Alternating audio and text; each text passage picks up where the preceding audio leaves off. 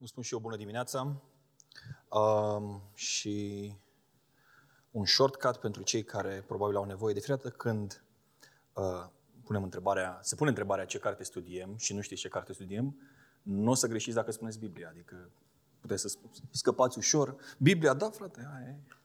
Într-adevăr studiem um, câștigarea sufletelor. De fapt nu studiem o carte, ci o folosim ca inspirație pentru câteva subiecte. Însă vă încurajăm să o citiți pe parcursul verii împreună cu cineva din grupul mic. Um, dacă ați fost la biserică în ultimele duminici și ați ascultat predicile, ați văzut că am trecut printr-o serie de subiecte. Am văzut ce înseamnă câștigarea sufletelor, am văzut ce nu înseamnă câștigarea sufletelor, am văzut uh, cum ar trebui să ne raportăm la oameni atunci când vrem să câștigăm suflete pentru împărăție. Am văzut cum ar trebui să ne raportăm la Dumnezeu, care ar trebui să fie așteptările noastre. Și în toate predicile de până acum, un adevăr a stat um, cumva în umbra învățăturilor, și anume că logica lui Dumnezeu este întotdeauna superioară logicii umane. Noi avem senzația și asta datorită construcției noastre umane. Avem senzația că dacă punem în, pe picioare doar un sistem, el va trebui să funcționeze. Însă, pragmatismul nostru limitat este întotdeauna întâlnit de Dumnezeu cu o învățătură simplă. În special atunci când vine vorba despre câștigarea sufletelor. Și anume, ai nevoie să experimentezi harul ca să poți să vestești harul. Ai nevoie să experimentezi Evanghelia ca să poți să vestești Evanghelia. Da, cu siguranță poți să ții o prezentare bună, poți să ții un TED Talk dacă vrei sau uh, poți să faci un PowerPoint frumos cu trei puncte și să zici, uite, despre asta este Evanghelia, însă uh, nu se va compara niciodată cu realitatea experimentării Evangheliei și nu se va compara niciodată cu felul în care prezintă Evanghelia un om care a experimentat Evanghelia. Ai nevoie să fii fascinat de Evanghelie ca să o poți proclama. Și asta arată cât de diferite sunt ideile noastre. Asta confirmă cât de diferite sunt ideile noastre, așteptările noastre față de cele ale lui Dumnezeu. De-aia, unul din lucrurile, primele lucruri pe care Charles Spurgeon le spune în începutul cărții este, este Măi, câștigarea sufletelor nu înseamnă spectacol, nu înseamnă fum, nu înseamnă artificii, nu înseamnă agitație, nu înseamnă transfer de membri de la o biserică la altă. Câștigarea sufletelor nu înseamnă, hai, scrie aici numele tău că ești membru într-o biserică, nu înseamnă liste. Câștigarea sufletelor înseamnă adevăr și regenerare la lucru în viețile oamenilor. Ca orice proces, câștigarea sufletelor are parte și de piedici. Pentru că trăim într-un uh, univers limitat, pe un pământ supus păcatului. Așa că subiectul din dimineața aceasta este exact acesta, și anume piedici în câștigarea sufletelor. Care sunt lucrurile care, de care ne împiedicăm ca și creștini atunci când vrem să câștigăm suflete? Le vom descoperi împreună și apoi vom lăsa cuvântul să ne învețe ce are de învățat cu privire la ele. Însă până atunci vă invit să ne plecăm capetele și să ne mai rugăm. Tată din ceruri, suntem dependenți de Tine. Nu doar azi, pentru că am deschis Scriptura, ci suntem dependenți de Tine în fiecare moment al vieții noastre. Ne uităm la mâna Ta așa cum se uită un rob la mâna stăpânului sau Doamne, ne uităm la inima Ta așa cum se uită un fiu la inima tatălui pentru că știm că de la Tine primim, Doamne, har și binecuvântare. Ce-am fi noi fără Tine, Doamne? Ce-am fi noi fără cuvântul Tău? Te rugăm, Doamne, folosește-ți cuvântul și schimbă-ne inimile. Folosește-ți cuvântul și adune mai aproape de adevăr decât am fost ieri. Folosește cuvântul, Doamne, și construiește-ne. Nu ne lăsa în furtuni, nu ne lăsa în ceață. Pentru mine, Doamne, te rog, folosește cuvântul Tău și schimbă minima. Iar pentru noi ca biserică, Doamne, te rog, folosește cuvântul Tău și hrănește-ne. În numele Domnului Isus ne-a rugat. Amin. Dacă ne-a rugat, vă invit să deschideți Scripturile împreună cu mine în pistola lui Pavel către Filipeni, primul capitol, în Vechiul Testament, și vom citi împreună de la versetul 12 până la versetul 26. Vreau să știți, fraților, că lucrurile care mi s-au întâmplat au ajutat la înaintarea Evangheliei. Astfel toată garda palatului și toți ceilalți știu că eu sunt închis din pricina lui Hristos, iar cei mai mulți dintre frați, încurajați în Domnul, datorită lanțurilor mele, au și mai mare îndrăzneală să vestească fără teamă cuvântul. Este adevărat, unii îl proclamă pe Hristos din invidie și dintr-un spirit de competiție, iar alții din bunăvoință. Aceștia din urmă îl proclamă din dragoste, știind că mie mi-a fost încredințată apărarea Evangheliei. Dar ceilalți îl proclamă pe Hristos din ambiții egoiste, nu din motive sincere, ci intenționând să mărească necazul în timp ce sunt în lanțuri. Dar ce contează? Important este că, fie sub un anume pretext, fie cu adevărat, Hristos este proclamat și de acest lucru mă bucur și mă voi bucura, că știu că lucrul acesta va duce la eliberarea mea, prin rugăciunile noastre și prin ajutorul Duhului lui Isus Hristos. Dorința mea puternică și speranța mea sunt să nu fiu făcut de rușine cu nimic, ci să am, acum și întotdeauna, destul curaj astfel încât să-L slăvesc pe Hristos în trupul meu, fie prin viața mea, fie prin moartea mea. Căci pentru mine a trăi este Hristos, iar a muri este un câștig. Însă dacă trebuie să mai trăiesc în trup, aceasta înseamnă o lucrare roditoare pentru mine și nu știu ce să aleg. Sunt strâns din două părți, doresc mult să părăsesc această viață și să fiu împreună cu Hristos. Pentru că este mult mai bine. Însă pentru voi este mai bine să rămân în trup.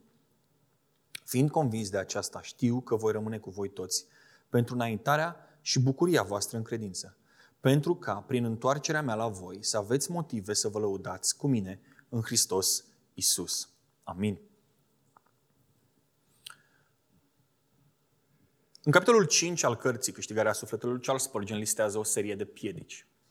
Din experiența lui de păstor, din experiența lui de evanghelist, din experiența lui de uh, creștin întors la Domnul care vestește Evanghelia, listează o serie de piedici. Și că nu putem să uh, nu ne uităm la rezolvarea unei probleme până nu vedem problema. Așa că uh, iată care sunt piedicile pe care uh, le spune Spurgeon că sunt în câștigarea sufletelor. Primul lucru, sunt nouă. Trecem prin ele și vedem apoi ce spune cuvântul despre ele. Prima piedică, indiferența sau letargia păcătoșilor. Care-i treaba cu ea? Practic, oamenilor nu le pasă de lucrurile spirituale, nu sunt preocupați de sufletele lor, nu se gândesc la Dumnezeu, nu se gândesc la ce vestim noi. Diferența se manifestă cu atât mai mult în secolul 21, într-o societate post-creștină, într-un oraș așa mare ca București, unde ai atât de multe lucruri de care să fii interesat, unde oamenii trăiesc cu conștiința faptului că viața e scurtă și sunt multe chestii mișto în viața asta de care trebuie să ai parte. Indiferența te lovește bine atunci când vrei să vestești Evanghelia cu niște cuvinte foarte simple, foarte seci și foarte doloroase. Nu mă interesează. Am alte lucruri mai bune și mai importante de făcut decât să stau să te ascult pe tine care îmi vestește Evanghelia.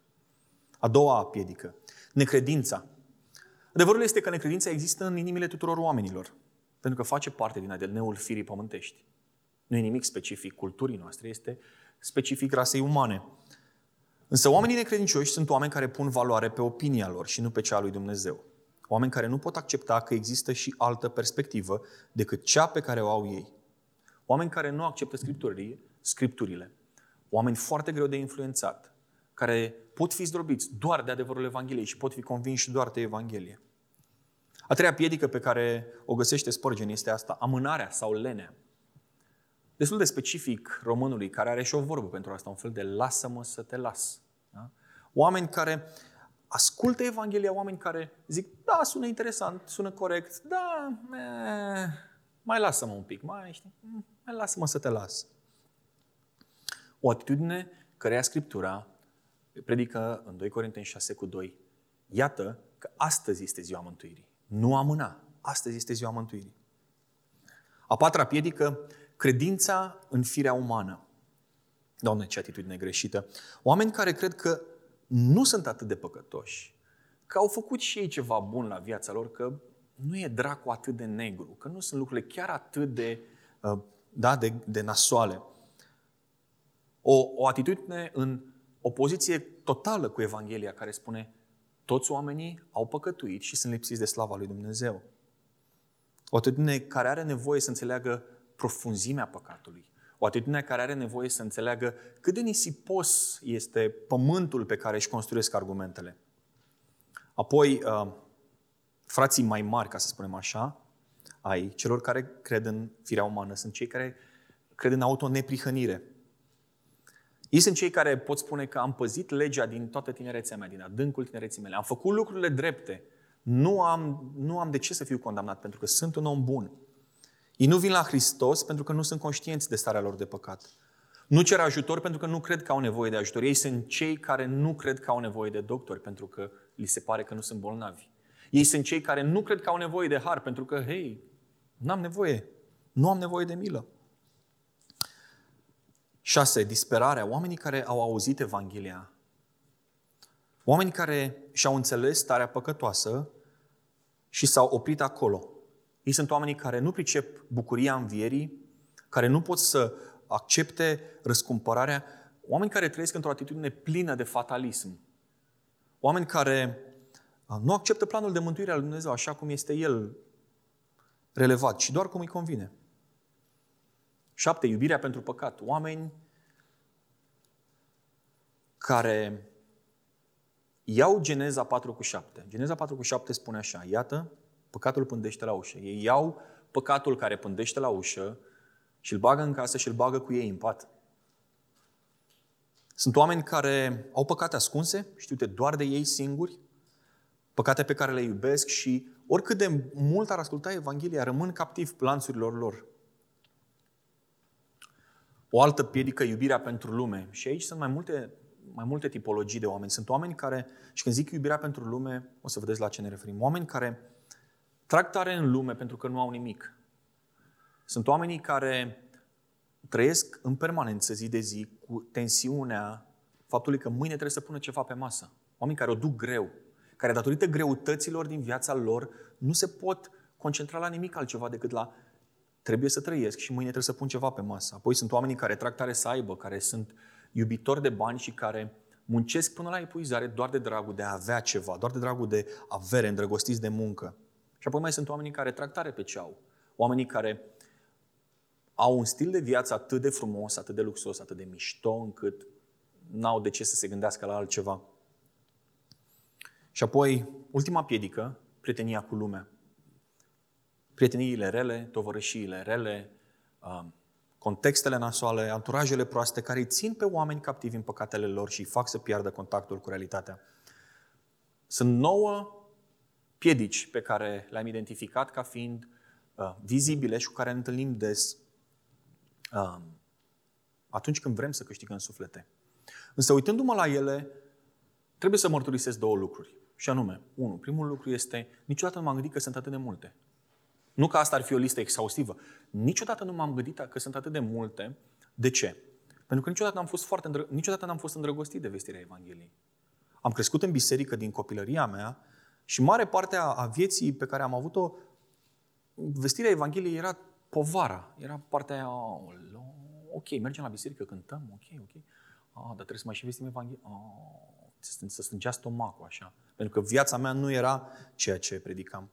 Până într-o zi când, într-adevăr, Dumnezeu cu Evanghelia m-a atins și în momentul în care înțelegi harul care ți este făcut, nu poți să nu taci. Și nu, din momentul ăla, efectiv, limba se dezleagă. Și apoi al doilea lucru. Ne uităm la lista asta de uh, nouă piedici și nu putem să nu remarcăm următorul adevăr. Ele nu sunt doar în lume. Ele sunt și în biserică. Ok, poate necredința este un lucru specific lumii, poate necredința este un lucru specific celor care nu-L cunosc pe Dumnezeu. Dar credința în firea umană, autoneprihănirea, ce spuneți de disperare? Ce spuneți de iubirea pentru păcat? Ce spuneți de multe alte lucruri pe care le vedem în biserică? Le vedem în viețile celor care sunt ucenicii lui Isus Hristos. Și asta mă face să înțeleg că câștigarea sufletelor este atât o experiență externă, are atât un, o perspectivă externă, cât și internă. Evanghelia trebuie predicată atât în lume, cât și în biserică. Noi, faptul că venim la biserică nu înseamnă că suntem perfecți și nu înseamnă că am înțeles Evanghelia în totalitate, complet. Suntem într-un proces de transformare până când vom ajunge să ne întâlnim cu Cel care ne-a transformat. Evanghelia trebuie predicată și în biserică. Piedicile astea le vom întâlni și în biserică. Păcatele trebuie adresate și atunci când ele sunt în biserică. Bine, frate, ok, am înțeles. Avem piedici, sunt exterioare, sunt interioare, am înțeles. Dar ce facem cu ele? Ce facem cu ele? Păi hai să ne uităm în textul pe care l-am citit. Din Filipeni 1, de la 12 la 26, trei elemente pe care le văd, trei idei pe care le văd în acest text și care adresează piedicile în calea câștigării sufletelor. Primul lucru, indiferent ce se întâmplă, indiferent cât de grele sunt piedicile, piedicile produc îndrăzneală. Vreau să știți, fraților, că lucrurile care mi s-au întâmplat, scrie Pavel, au ajutat mai degrabă la înaintarea Evangheliei. Astfel, prin toată garda palatului și prin toți ceilalți, au devenit cunoscute lanțurile mele pentru Hristos. Iar cei mai mulți dintre frați, încrezători în Domnul datorită lanțurilor mele, au și mai mare îndrăzneală să vestească fără teamă cuvântul. Fraților, surorilor, vi se pare că avem piedici în calea câștigării sufletelor? Da, nu? Avem piedici în calea câștigării sufletelor? Ei bine, Pavel a avut lanțuri.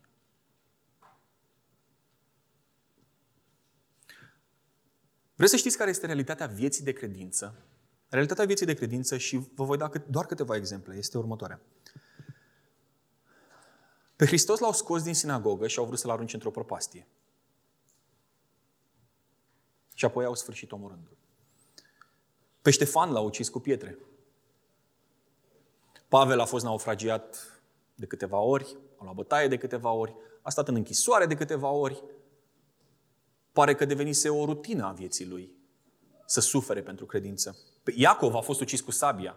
Și, ăștia sunt doar, și astea sunt doar câteva exemple pe care le vedem pe paginile Scripturii. Însă istoria bisericii ne învață că cei care și-au asumat slujba de a ține sus standardul credinței nu prea mureau de bătrânețe și de viață lungă. Nu prea mor de viață lungă și de îndestulat de zile, cum spune românul, dacă ești în biserică, în istoria bisericii și vrei să vestești Evanghelia. Un lucru comun pe care Pavel îl recunoaște în aceste versete este că în toate greutățile de care a avut parte, în toate momentele grele prin care a trecut și care, în, prin care probabil s-a gândit că s-ar putea să moară, Dumnezeu a produs îndrăzneală. Greutățile au rezultat în îndrăzneală. În viața lui Pavel, de fiecare dată când trecea prin greutăți, influența lui era maximă. În bătăi, în închisoare, în lanțuri. Toate lucrurile pe care, care mi s-au întâmplat, spune Pavel, au ajutat la înaintarea Evangheliei. Toate bătăile, toate nopțile petrecute cu picioarele în butuci, au ajutat la înaintarea Evangheliei. Și nu doar atât. Cei mai mulți dintre frați, datorită credinței mele, spune Pavel, sunt încurajați să vestească și mai tare Evanghelia. Greutățile lui Pavel au produs îndrăzneală. Și greutățile pe care, de care avem parte în vestirea Evangheliei ar trebui să ne motiveze atât pe noi, cât și pe cei din jurul nostru, la a accelera acest proces, nu la a-l frâna. Greutățile nu sunt momente în care să punem pe stop tot ce facem și hai să luăm o pauză, hai că ne mai descurcăm. Nu. Greutățile sunt momente care accelerează vestirea Evangheliei. Și ele sunt, nu sunt decât o altă dovadă a faptului că Evanghelia are putere. De ce spun asta? Pentru că dacă Evanghelia nu ar avea putere, dacă Evanghelia nu ar fi vestea bună de care o omenire căzută în păcat are nevoie, atunci Domnul acestei lumi nu îi s-ar împotrivi atât de tare. Dacă Evanghelia nu ar avea putere și ar fi doar o vrăjeală, nu s-ar împotrivi nimeni Evangheliei. Dacă Evanghelia nu ar fi vestea bună, cei care duc veștile rele nu li s-ar împotrivi. Ce spune Pavel în versetul 14 este că greutățile și credința produc curaj vizibil în viețile fraților. Ca și creștin născut din nou, nu ar trebui să mă aștept ca lucrurile să meargă strună. Nu ar trebui să mă aștept ca lucrurile să meargă unse. Nu ar trebui să mă aștept la o viață ușoară, pentru că niciodată viața de creștin nu a fost ușoară. Atunci când îmi propun să câștig suflete pentru împărăție, nu ar trebui să mă aștept că lucrurile vor merge strună. Da, dacă vor merge, este o binecuvântare și este un har din partea Domnului. Însă nu ăsta este standardul. Vestirea Evangheliei, câștigarea sufletelor, nu e un proces ușor. O dovedește lista de nouă piedici și cu siguranță nu este o listă exhaustivă.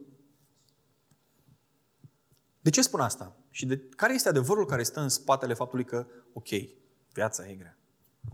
Adevărul este ăsta, noi nu suntem din lumea asta. Domnul Isus în Ioan 17, în rugăciunea pe care o face înainte să meargă la cruce, îi spune tatălui și roagă, Tată, nu te rog să iei din lume. Ei nu sunt din lume, cum nici eu nu sunt din lume. Și nu te rog să iei din lume, ci să-i păzești din lume. Noi nu suntem din lumea asta. Că atunci când cântăm că cetățenia noastră este, într-o, este într-o altă lume, este un adevăr 100% impregnat în tot, ADN, în tot ADN-ul nostru. Noi nu suntem de aici. Așa că atunci când vom vrea să câștigăm suflete pentru țara din care facem noi parte, lumea asta se va împotrivi cu tot ce are ea, mai puternic, împotriva noastră.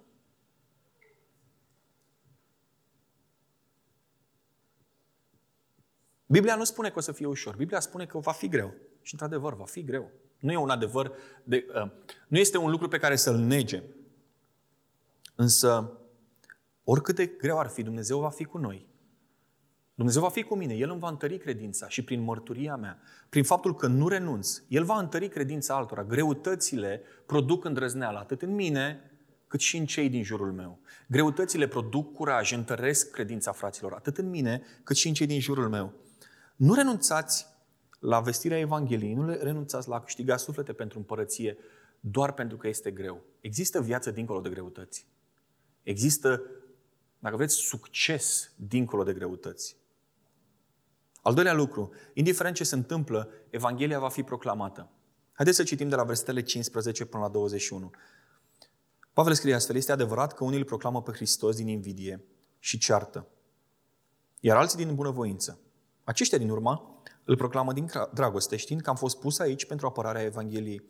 Dar ceilalți îl proclamă pe Hristos din ambiție egoistă, nu în mod sincer, ci gândind să mai adauge un necaz la lanțurile mele. Și ce, indiferent în ce fel, fie în prefăcătorie, fie în adevăr, Hristos este proclamat și de acest lucru mă bucur. Da, și mă voi bucura, că știu că lucrul acesta va duce la eliberarea mea. Prin rugăciunile voastre și prin ajutorul Duhului lui Isus Hristos, potrivit cu așteptarea mea fierbinte și speranța mea că nu voi fi făcut de rușine în nimic, ci cu toată îndrăzneala ca întotdeauna. Hristos va fi înălțat în trupul meu și acum, fie prin viața mea, fie prin moartea mea. Și versetul 21, căci pentru mine a trăi este Hristos, iar a muri este un câștig. Dragii mei, procesul vestirii Evangheliei, procesul câștigării sufletelor, produce bucurie care depășește orice tristețe. Și stați cu mine, nu vorbesc de o bucurie extatică, nu vorbesc de iluzii, nu vorbesc despre a ne îmbăta cu apă rece, ci vorbesc despre bucuria care vine din Dumnezeu. Cum așa?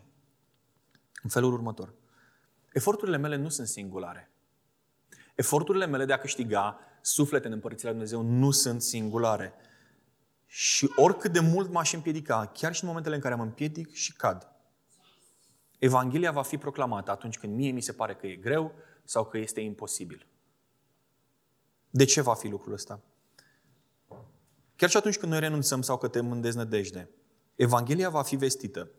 Pentru că vestirea Evangheliei înseamnă lărgirea împărăției lui Dumnezeu. Și este Dumnezeu cel care își lărgește împărăția.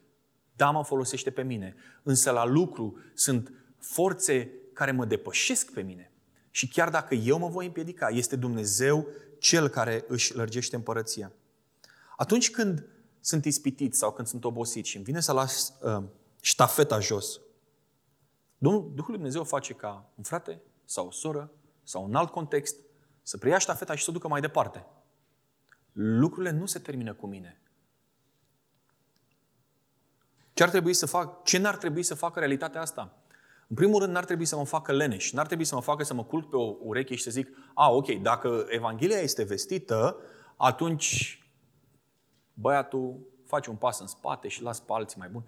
Las pe alții care au chemare, las pe alții care știu să vorbească, las pe alții care, care nu, nu le e rușine să iasă în față, nu?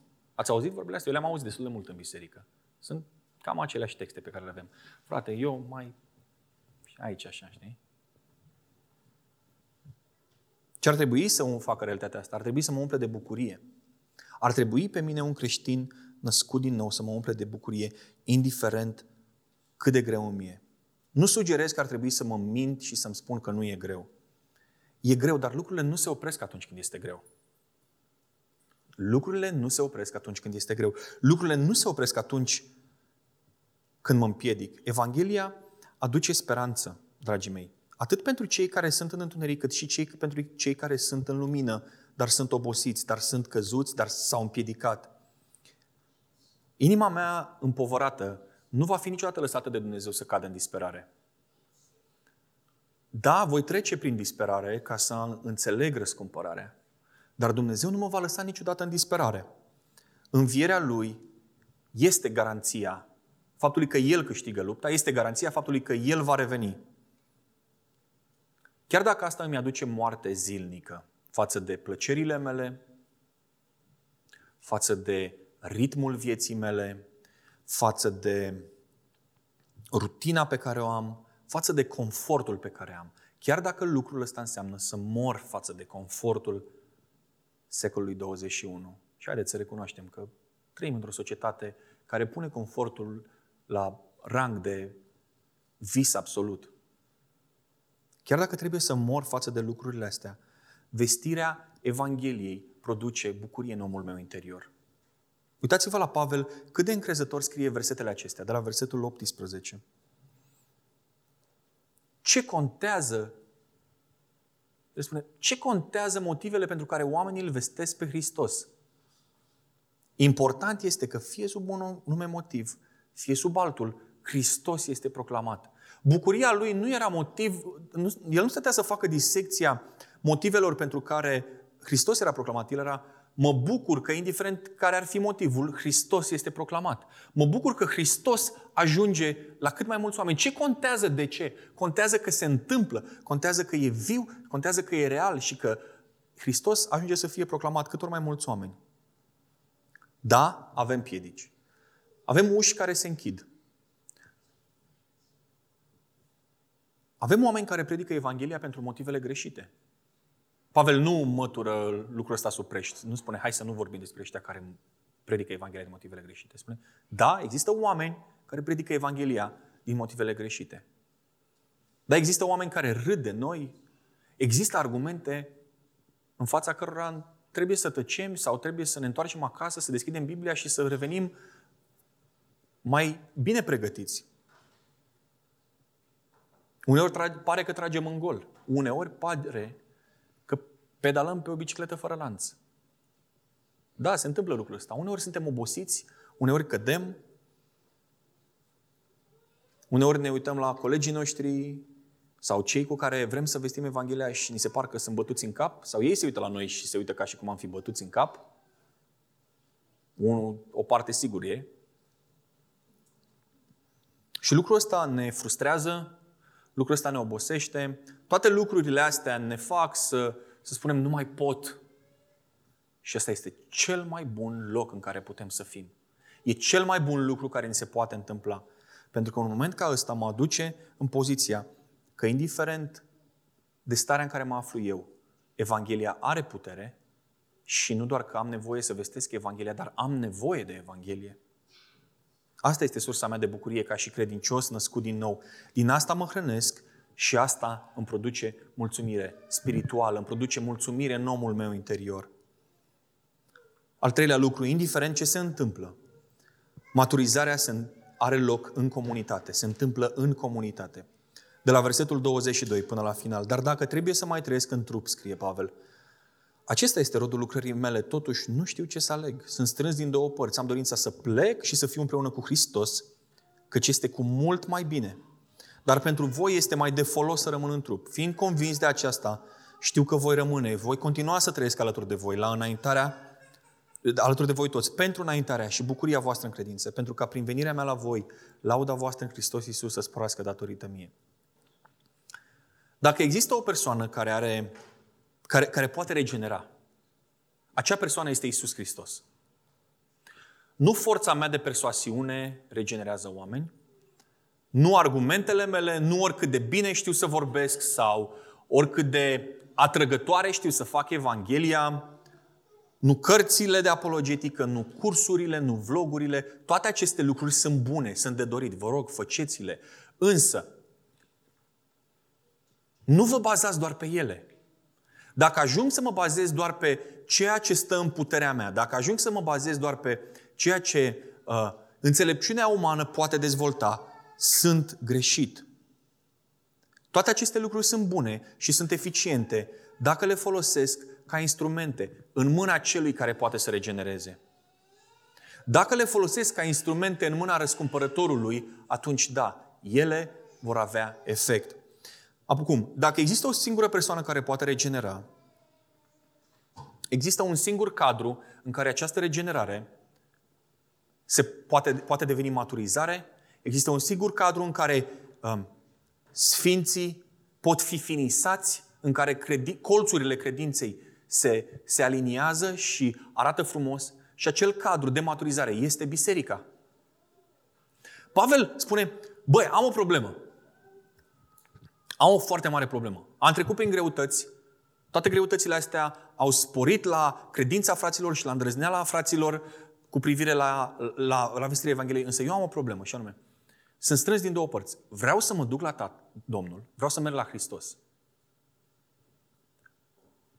Pentru că mi-e bine, pentru că vreau. Și probabil ar fi zis, hm, poate și merit după câte am suferit, dar mi-e bine, vreau să merg la Hristos. Însă, mă uit în viața voastră ca biserică și îmi dau seama că vouă vă este bine ca eu să rămân cu voi. Așa că o să rămân cu voi. Așa că o să-mi dedic timpul pentru, și iată ce spune el în versetul 25, îmi voi dedica timpul pentru înaintarea și bucuria voastră în credință. Îmi voi dedica viața pentru maturizarea voastră. Pentru înaintarea voastră în credință. Asta înseamnă înaintarea în credință. Pentru maturizarea voastră spirituală. Îmi voi dedica viața comunității. Pentru că maturizarea se întâmplă în comunitate. Maturizarea se întâmplă în grupul mic. Maturizarea se întâmplă acolo unde pot da socoteală. Dragilor, nu am fost făcuți să fim niște călăreți singuratici spirituali. Nu am fost făcuți să consumăm predici video pe canapeaua noastră și doar atât și să, să, să ne înșelăm singuri cum că ăsta este creștinismul. Să stau pe canapea să mă uit uh, pe YouTube la predici și aia e tot. Da, stau pe canapea împreună cu frații mei și deschidem Scriptura împreună și ne rugăm împreună. Atunci, cum spune românul, mai vii de acasă. Dumnezeu nu ne-a făcut să fim călăreți singuratici spirituali ne-a pus în comunități, pentru că maturizarea se întâmplă în comunități. La cine mergem noi atunci când nu mai avem nicio idee? Atunci când avem nevoie de ajutor? Atunci când vrem să, să stăm și noi de vorbă cu cineva? Da, o facem Tatălui în rugăciune, însă căutăm frații noștri. La cine mergem noi atunci când avem nevoie de o idee? Da, o facem în rugăciune, da. Căutăm frații noștri. Biserica este un organism viu în care fiecare își aduce aportul pentru maturizarea celuilalt. Pavel a zis, vreau să mă duc la Hristos. Dar e mai bine să stau cu voi. Vouă e mai bine ca eu să stau cu voi. Maturizarea voastră spirituală este mai importantă decât ceea ce vreau eu pentru mine. Comunitatea este mai importantă în momentul ăsta Dumnezeu mă face conștient că a sluji comunitatea, a lucra la înaintarea bucuriei voastre, la înaintarea credinței voastre, este mai important decât ceea ce vreau eu. Suntem puși într-o comunitate în care trebuie să fim brațe pentru cei care au nevoie de brațe, care au nevoie să cadă pe niște brațe conștienți fiind că și ei vor fi același lucru pentru noi atunci când vom cădea. Asta e legătura comunității cu piedicile în calea câștigării sufletelor.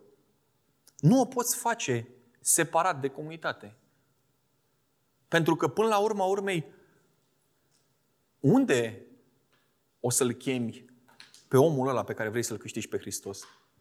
dacă nu într-o comunitate? Unde se va integra el? Unde va, se va întâmpla maturizarea lui spirituală, dacă nu într-o comunitate? Nu pe YouTube. Clar. Orice moment de câștigare a sufletelor este un moment în care avem ocazia să ne amintim că și noi am fost suflete care au fost câștigate. Că există o familie spirituală care depune eforturi, uneori vizibile, uneori invizibile. Că există surori și frați care slujesc fie în umbră, fie în lumină. Există surori și frați care sacrifică, există surori și frați care dau din timpul lor, există surori și frați pe care Dumnezeu i-a chemat la rugăciune și asta este slujirea lor și nu-i vede nimeni. În fiecare duminică împărtășim motivele noastre de rugăciune, pentru că există o echipă de rugăciune. Însă nimeni, exceptând echipa de rugăciune, nu știe cine e în echipa de rugăciune. Nu știu dacă sunt 2 sau 20. Există oameni care slujesc, există oameni care te încuiesc biserica fără să-i vedem. Unii în lumină, alții în umbră. Și o fac cu credincioșie, pentru că înțeleg importanța comunității.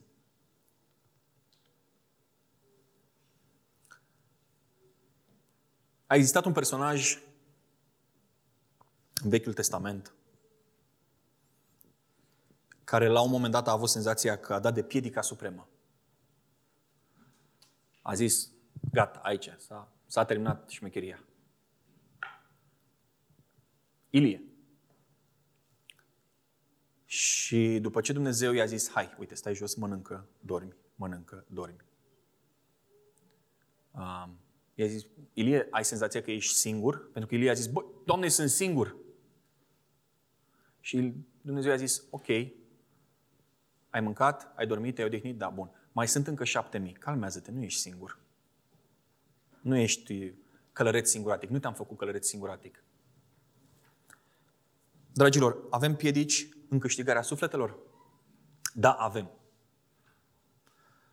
E un adevăr pe care nu-l putem nega și în jurul căruia nu ne putem învârti. Trebuie să dăm piept cu el. Este un adevăr. Avem piedici în câștigarea sufletelor. Piedicile produc îndrăzneală în viețile fraților și cu siguranță produc îndrăzneală și în viețile celor de care, care dau piept cu piedicile. Piedicile sunt un motor al curajului, dacă vreți. Ele sunt un motor al curajului. Însă cu toate astea vor fi întotdeauna piedici superficiale pe care noi ca oameni nu le putem depăși, însă există unul care e mai mare. Există unul a cărei împărăție o zidim și el poate să depășească absolut orice piedică. Iar asta ne conduce la al treilea principiu. Avem nevoie de biserică atunci când dăm piept cu piedicile. Pavel spune așa, vreau să mă duc la Tatăl, dar e mai bine să rămân cu voi pentru biserică. Ce ar trebui să strânească în noi adevărul acestea dacă nu o întărire a credinței, că nu luptăm prin forțele noastre, luptăm prin forța Duhului Sfânt, luptăm prin puterea Duhului Sfânt. Vestim Evanghelia cu vorbele noastre, cu vocabularul nostru, însă cu inima Tatălui. Abordăm piedicile zi de zi cu maturitatea gestului, că știm foarte bine că nu e loc mai potrivit pentru piedicile noastre decât la picioarele lui Isus Hristos. Așa să ne ajute Dumnezeu.